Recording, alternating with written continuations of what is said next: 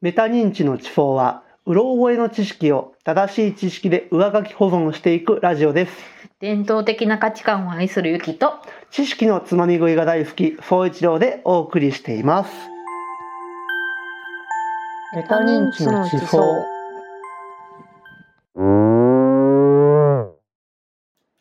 はいユキですよろしくお願いしおます願いします。総一郎です。さて、えー最初に、えー第1回目のお話の訂正からさせていただきたいんですけども、はい。えー、とすぐに、まあ、ネットで調べれば分かる話になるんですけどはい辰森の話の補足をしたいと思いますはい。柳田邦夫さんの下牛校について話してましたよね。はい。日本でカタツムリの方言をまとめた人でしたね。でまあそこでも私はそのきそうです金田一春彦さんとか、うんお名前を出したと思うんですがうん。下牛校は一冊の本にまとまっていまして、まあうん。えーとまあ、昭和5年かっこ1900、えーと28年刊行です。結構古いんですね。そうですねなんか最近私の母方のおばあちゃんが亡くなったんですが、うん。その人がちょっと昭和3年とかで大体1900同い年ぐらいの、はいはいはまあ、このおばあちゃんは2年早くい。うん。あの、まあ、生まれてるのでうん。 94年ですね生きてると今年95になるんですけども、うん。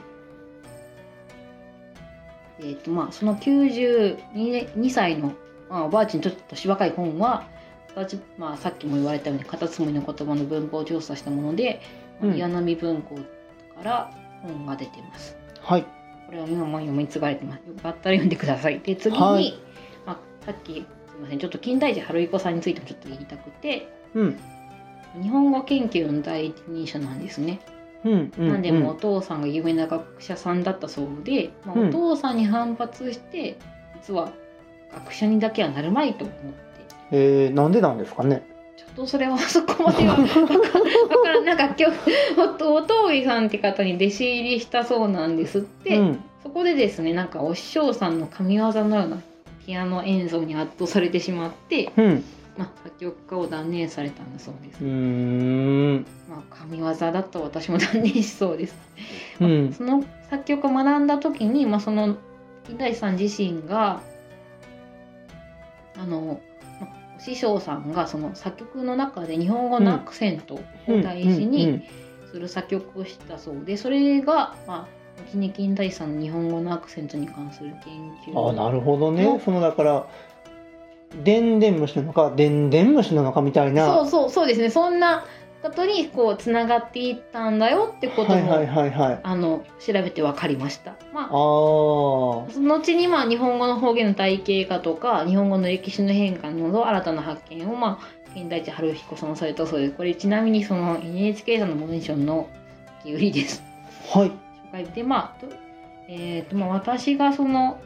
ちょっと脈絡がないんですが金田一春彦さんについてちょっと紹介したので本も紹介しとくとはい、岩波書店さんから刊行されている「日本語」という本がおすすめです日本語、タイトルが日本語。そうです「日本語」っていうタイトルです、へえ、まあ、金田一春彦さん日本語岩波書店で検索していただけると多分ヒットすると思うんですけどいろんな言語と日本語を比較して日本語の特徴を書いた本らしいので気になったら読んでみてください他のだから、英語と比べて日本語はどうかとか。そうですねへえ、面白い。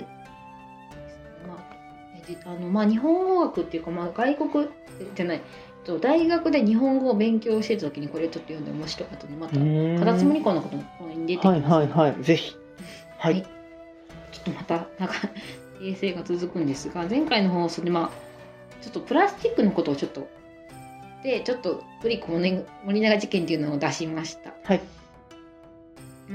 えー、とこれで私そのお菓子への異物購入などの一連の事件がプラスチックの個包装を広めたのではないかという妄想を話しましたはいはいはい。がこれはどうやらその私と同じことを2年前2020年ぐらいに考えた方がネットにいたらしくてうん、ツイッターとかで話題になったそうですうん、うん、でうん。私はツイッターをやっていないので全くそのわわけも分からずに勝手に自分で考えて言っていたんですけどもうん、後で調べたらそういう方がいたってことが分かったのとまあ、うん。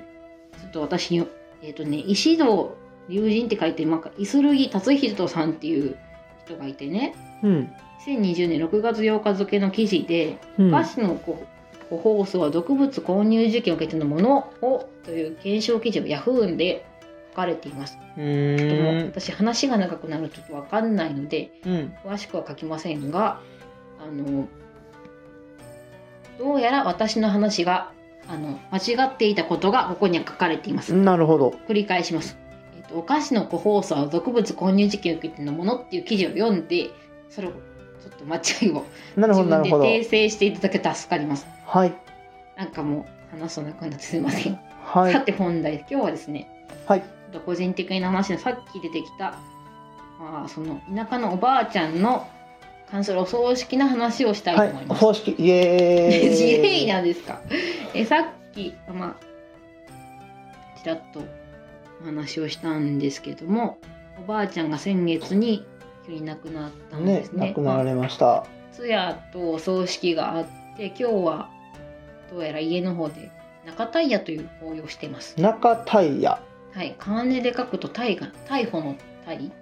逮捕のタイ。はい。あ逮捕はするタイで矢があの夜の夜っていう文字です。い。でタイヤって呼びます。うーんま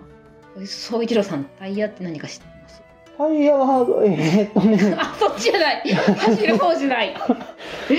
ゴムでできてないやつでしょそうです。全くもって意味がわからないですね。えこれはねそ死んだ方を7日ごとに法要する儀式のことを言うそうなんです。まあは仏教宗派によって、まあ、いろんな考え方があるようなんですが、まあ、あ。うん。ばあちゃんとかの仏教だと人が亡くなってから極楽だとか天国だとか、まあ、いろんな言い方がありますけどねそうのんどこへ行くかは、まあ、まあ行ってその次の生を受けるまでの間が中院とか気中あの意味犬なんか中って書いてなんか響き己の下心に中と書いて、はいはいはいはいまあ、はきい。響響きの木ね。はいとか。だったりとか注意な中にむ難しい方の影えっとねおい引用の陰ってわかりますはいはいはい。という期間にこう行える日の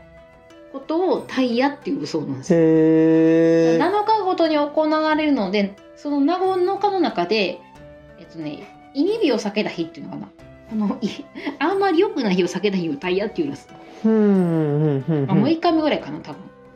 亡くなられて6日目っていうのがタイヤっていう日になる。で、へーまあ、中タイヤってその中の真ん中だよっていううんうんうん。 2週間目だよみたいな感じですね。うーん。でも他の宗派だとこの期間7日ごとに、まあ、死者が地獄で裁判を受けている期間だという考え方もあるようです。うんうんまあ、うん中田家中の裁判のことを知りたい方は例えばそのあと地獄ですねうん。あの漫画とかアニメの「ほおずきの冷徹」まあちょっとほおずきって難しいで「鬼火」って書くんですけど鬼火って書いてほおずきってもんですか。そうですへー。あのね多分植物にもほおずきっていうのがあります。はいはいはいはいはいはいはい。ありますね。あれも鬼火って書くの？うん、あ、そうなんや。あのなななんていうのなんていうのこうオレンふわジふわっでてなでるやつでしそょうそうそうそうそうそうそうあれあれあれあの霊筒っていうまあこれ主人公の名前ほおずきなんですけあどの小学校の通学路に生えてましたそうなんですか確かすごい多分、まあ、そういうのがあって、まあ、これは地獄とは何ぞやってことを描いた漫画が原作のおーのアニメですまあ、まあ、とりあえずこれもちょっと最近のアニメですはいでまあこの期間は死者がままあああのですねまあおばあちゃんとこの考え方だとうんちょっと話がちょっとそれるんですが、迷わないように火を絶やさないとかうん毎日護衛歌を唱えるとか、ご飯をあげてお線香とかお花を死者に備えて供養しようというのが、うおん葬式の方法らしいです。でまうんあさっき出てきたすみませんちょちょっと護衛歌なんですけど、はい五栄華って何ですかえっとねし四国うん49の八じゃなくて8時8の間違えました8時8のうんお寺の名前のと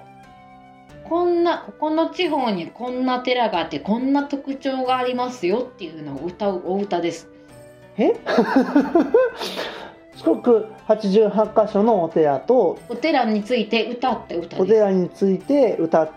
てなん歌かって二番が自分の地域のお寺を紹介するお歌違う違う88の歌を歌うんです八十八の歌を歌う88のお寺の関してお前たて祭るにご来のごあさにっていう風に始まる歌なんですが、はいはいはいこれも YouTube で聞いてください。あもう普通 YouTube であるんやそんあるなんあるある護衛歌ってそのえっとまああそんなメジャータイトルの歌なんですか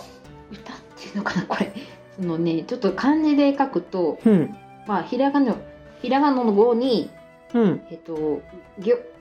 ごんべんかなあの栄唱の A ですそうね呪文とかのそうね英称の A に歌って書いて護衛歌って言います。うんうんうんうん吉内四十九にずーっと唱え続けます仏壇でやばそういうのがまあその田舎式のお葬式ですあのー般若心経を唱えるとか言行するとかじゃなくて護衛歌を唱えるんですねそうですね、まあ、そまのず宗派宗派っていうかまあその地地域域性ですかへねえまあ大体土葬の地域に多いそうですそうなんですねまあまあそのまあでまあちょっとお話がまた飛ぶんですがはい日本の葬儀って土葬が主だと私は思っていてそもそも土葬とか火葬まあその今ちょっと火葬が主なんですけどもうん火葬ってどこの国から来た文化だと思います、そうでしょ燃やすんでしょうん燃やすからうん、多分こう日がいい感じ の地域 どこですかそれ、まあでも日本の文化って大体中国から来てるでしょうん、うん二人ですえっ、とまあ近いというか、まあ、インインドから来てますあインドなんですねまあ、まあ、仮想その仮想そのものの語句をちょっとに国語辞典とかで調べると、うんあの死体を火で焼くことによって処理する奏法って出てくるんですね。うんでまあ仮装をした背その仮装する背景うなぜんそれをするのかっていうと火で死体を破壊することによって霊魂が肉体ができるだけ早く慣れていくことを可能にしてうんえ霊魂が新しい住処を得て生まれ変わってくるきっかけを作ろうとそれをか観念によるって書いてあってえーだからえっと霊魂の肉体が入れ物であってそれを早めに壊しちゃうことで魂がわわわーんって上に行くよっていうそうですね、まあ、どおこーに行くかともかくまあ寝やすくなるよってことで、まあ、仮装をするっていうのが、まあ、インドを中心にあのこの系統を引く仮装が日本も含めた東アジア東南アジアの広い地域でやっています。でまうあーんインドは古代からまあ風葬ちょっとこれ以上私調べたんで分かんないですけど風葬と仮装が同時に行われてい空たけ想どって何ですかおそらくそのまま下をこうドンって置 いとく。あうわーそういうことか そうです僕調法は聞いたことあるんですよチベットの方で鳥に食べさすっていうのをえちょっと待ってちょっと待って風葬だだから風化するまで死体置いとこってことでしょバイキンにえらいことになるでしょほんならしたらちょっと今ちょっと調べたんですけどはいあの、ね、死体を埋葬せずに うんうんほかっとこってことでし ょそうそうそうそうよね置く方法によってまあバイキン葬とかだじょ大上層とか洞窟層だとか区別ができるらしいんですえー、もうそれ埋葬してないもんねうん、置いてありますもんね、死体を木とかそのまあ頂きとか股のところに置く、うん、置いとくだけやもんな置いとくだけ風化させる放送って書いてありますそういうのがあるんだとまあその仮想ですねがインドでやってた、はやってないけどねもう風葬に関しては置いてあるだけやおかそららくねでも、まあまあ、それがまあ仏教と結びついて、まあ、ちょっと話戻すとその仮想が仏教と結びついてその仏舎利崇拝に関連したはいはいはい司祭の風習うんとともにさっきの多分護衛歌だったりとかうんだと思うんですけども、インドの周辺の地域に一つのあの、まあ、広がっていく大きな原因になったらしいよってことがへこれは日本が大辞典とかで調べました、出てきまなしたるほどでまあ日本での仮装が見られるのは8世紀大体で大体奈良まあ飛鳥奈良時代から平安時代初期にかけてうんうんうんによってですね、まあ、インドからインドから中国韓国経由でいう、まあ、輸入された仏教文化と一緒に、まあうん仮装が入ってきて行われたそだうですから仏教伝来した当初ぐらいは土葬だそうですおそらくででそこからこう徐々に徐々に仏教が広まるにつれうん、どうももやすらしいと。 という、まあ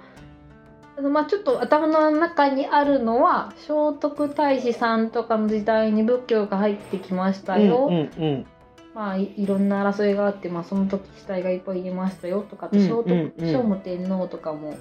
あ仏教文化作ってまあま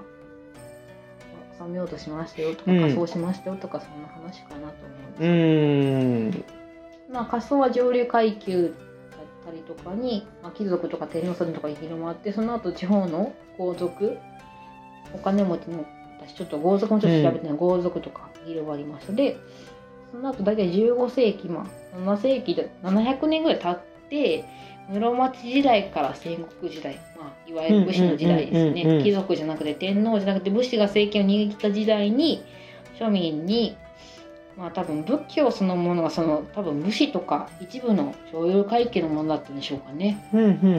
庶民のものには降りてきてなかった。それまではおそらく、うんうんうまあ、ん。仮想と一緒に仏教が広まったそうです、うーんまあ、それがもうその仏教の広まりとともに多分仮想も広まっでもたそういうことでしょうねあの仏教国ではどうももやすらしいよっていう風習、文化みたいなものが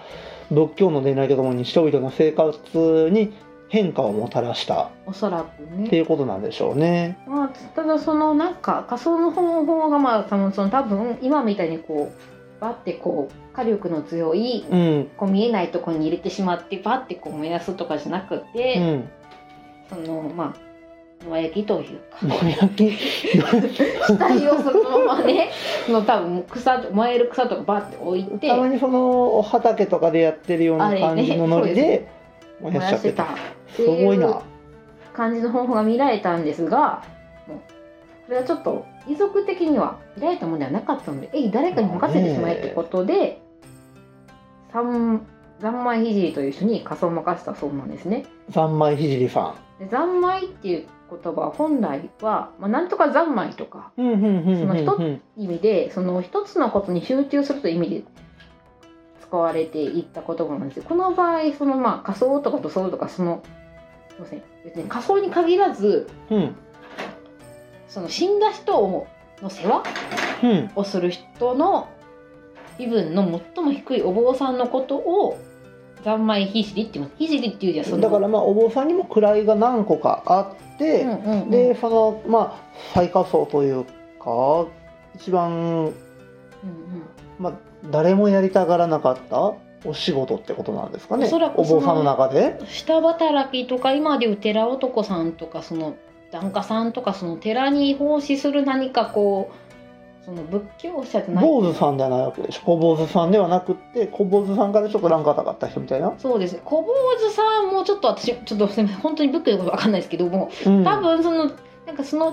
ちょっとしざまひじりっていう方に任せたっていうことが書いてなくて、はいはいはいその人はどういう地位なのか書いてないですとりあえずその低い最も低いお坊さんのことをざまひじりっていうそうはいではいはいはいはでああの任せられたそうですいうーんでまあ江戸時代になって改めて仮装が見直されて、まあ、あの異国の文化が残酷だとかうん仮装反対論が出てきましたが、うんでまあ一時期仮装がまあ下火になったそうなんですねはいはいはでもそのでも都市部とか、いうんえっと、まあ信州があの新その仏教の信州派の広まりはいはいはい浄土真宗とかでまた増加していたそうですうんうんでで明治に入って一時期政府のうんうん打浄化命令っていうのがなだ打消官命令打浄化命令打浄官命令まあ、今でいうその摂政ですね。えっとめはあめ天皇家の代わりに、う天皇の代わりに摂政をする人を太政官とか太政大臣って言うんですけど、ほうほうほうほうほえっと、歴史の授業でううん「太い」っていう字にうん政治の政って書いて「太政」って太いっていう字に政治のせいで打浄は太い政の、打浄官はだからお役所なわけですねそうお役所の多分一番偉い人からちょっとその、まあ仮想やめとけよっていうことがダメだぞということがお触れが出たんですけどうも、んその明治の時になんか伝染病が広まって広まるでしょうね。生命の観点で勢いなくなった人仮装せよっていう命令が広がったそうです。あだから誰だぞーって言われてもう疫病が広まったからやっぱり燃やしとけそうですってなったってこそうとまあ、ね。結局その疫病の人はもうちょっと燃やしましょうねってことが、そりゃそうね。まあ、言語が変わって大正時代の日本だともう仮想率が36%ぐらあいあ。でも36%だったのですまあまあそのままその爆発的に普及したわけではなくて近年まではまあ、ほぼ実はその方が多かったと言われているへえ埋めちゃう方が多かった。そうですそのまま多分地域にもよると思うんですけど仮想よりは塗装がへー圧倒したそうでめっちゃだからそのままそのまあ遺体をその、まあ、何もせずっていうかまあ埋めちゃう。まあ、例えば座間座間っていうんですかね今で言うとそのまあ今寝る式ですけども、ややや焼く、焼く時こうだってこう棺桶にあなあって寝カまマすキリよ入ってねね寝ますね。あれを座らせたりとかね、ほうほうほうほう体育座りみたいもうな。そう体育座りみたいに座らせてあれ座間そのお座るって書いて座って棺に入るから座間ってうん言うんうんですけうど、んうんうんだったりとかするっていううーんでそれ埋めちゃうはいへえそんな時代があったんだでまあ他の人口が都市に集中して、まあ、さっきのように衛生面の観点からとか、うん地方自治体が条例塗装を禁止したとかでうんあの仮想が塗装は圧倒するようになりました。なるほどなるほどもう増えてったわけですねでまあその地方でもその、まあ、田舎の方で土壌新種さっきの土壌新種が盛んな地域では比較的早くから仮装をしました。うーんまあ、今はその、まあ、結構火力の強いはいはいは公共の仮装場が多くなっていうん12時間で焼いて骨を集めることができたりとかうん農村部ではそのまあ集落から離れたとこになんか昔だった仮葬場が設けられていてうんうんう一ん日焼いていたりとかするです、へえ一日ずっとはい、それでも仮葬組っていう組織の人が一日焼くのを見守っていたっていこれうはその何か理由があって一日かけて焼いてたんですかそもそもその火力が足りないから火一力が足り日ないからあそういうことだけだそれが設備がないから一日焼いとっただけそうそなんやう設備が設備の問題でねああっていうなるほどねまあ藁とかやったらねで私はその農村部イコール土葬というイメージだったんですがまあうんはい、なんか、なんか1906その調べたところによると1960年の高度経済成長期かうらん90年代にかけてほとんどの地域で武装にしろ仮装にしろ、まあ、減ってしまって、まあ、そのさっきの言ったようなその仮想組っていう人がうんうんうん仮想も減って金公園の、まあ、ちゃんと火力が強い、まあ、石油とかで焼くようなところの仮想だから葬儀場ってことですよねの葬儀場が増えた、まあ、でもた葬儀者自体再は放角とかのねああれはまた別みたいですそれ違うのうん、そのまあ家でやって、まあ、私のその生まれたとこもはその私ちょっと年言うとあれなんですけど平成の一桁生まれですはい平成の一桁生まれがうん3歳の時に父方のおじいちゃん亡くなった時家でやってました燃やしたいやいや燃やすとこは別の多分地方自治体が設けてやって、まあ、さっきの公的な仮想場があっ公的な火葬場があってただからだうただもうその儀式自体は家で全部やっていたーんお坊さんに来てもらうとか今仮装今葬式の人がそのまあ湯管とかもそうですけどもそれも湯管も多分看護師さんがやってたりとか、へ死にえ化粧とかもし死体の処理は看護師さんがやってくれておそらくですけども、はいはいはい私だったら、でもねうちのひいじいさんうんうもん家族葬というかおそのお家でうん多分見とってるはずうん、ですうんうんうん見ましたもんおじいさんの死体うんうんうん死体っていうかなんかその亡くなってるひいじいちゃんを僕見ました家に横たわってるのうんあれも僕がだから3歳といやもっと大きいか小学校入らないぐらいうんせやので多分、うん、その一応その多分都市部にはもしかしたら葬儀者っていう職業があ葬儀をあとそれその職業があ今みたいうなん葬儀場会館とかもああってまあ納棺師って方がいたとは思うんですけどもうん私が小さい時はなかった。なかったけうんうんどうん見たこともなかったです、農村部、まあ、私農村部ですけど農村なかったうんあえー、と一応仮想なん一応まあちょっと話戻す仮想でしたけども、まあうんまあそれがまあ例えば父方のおばあちゃんを私20代の後半で見送っていって大体その3歳から20代後半ってもう18年19年かなうん結構な年月が流れ、まあ、20年です20年ぐらい流れていった時には、もう記念葬儀社さんが来てうんそのまあでその、まあ、葬儀をする際にも完全にそのまあ組打ちとかでするんじゃなくまあ組なんかその突然の話に出たすいませんえっ、と家族葬ではなくて完全にお金を使った葬儀社のお葬式にうなりんまうした、んうんなるほど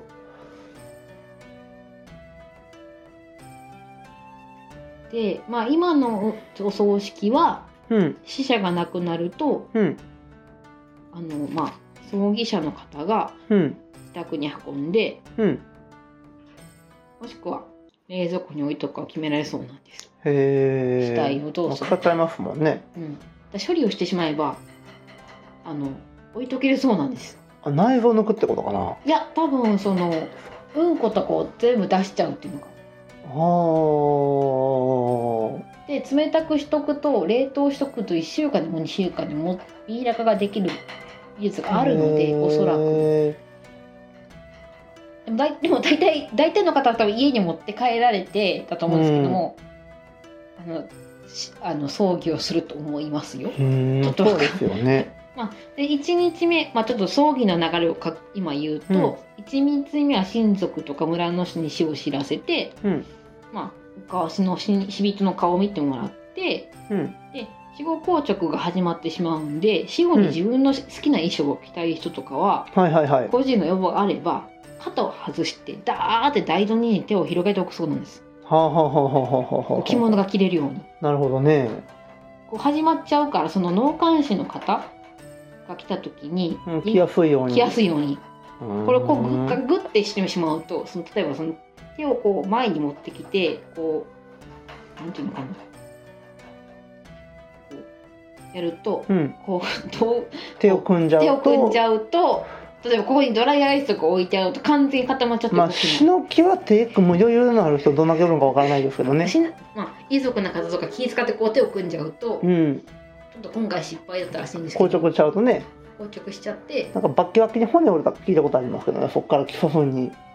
いや着せることができなくてうちのおばあちゃんあーがこのまま上にかけてかけられたんですまあよまあまあまあね。まあまあまあ、まあ、ちょっとちょっと話がまた飛ぶんですがはい。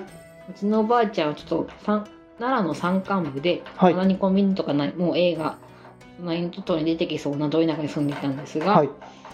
あ戦中の隣組はい。 10件で10件のお家で1組と数えるんですね。はい。富永組の組頭とか地域によっては組長さん、まあ組のリーダーさんがうん。あのーえっ、と葬儀委員長を務めてくれてうん。大体そのお主さんは死者の方のお家の家の長男とか男性が務めるようですその後にうん。 2日目に湯管っていうのが行われますこれがその、ま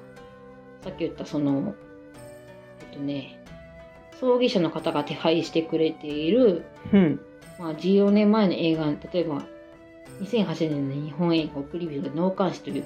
仕事の方が有名になりましたはい。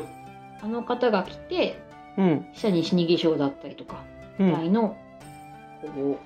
装とかを着せてくれる処理をしてくれまして、うんここでまあお棺にその死者が納められてうん。葬儀場に運ばれてお通夜が営まれますはい。これが2日目です、はい3日目に葬式とその中法要がありますうん。 4日目に仮装とあじゃあ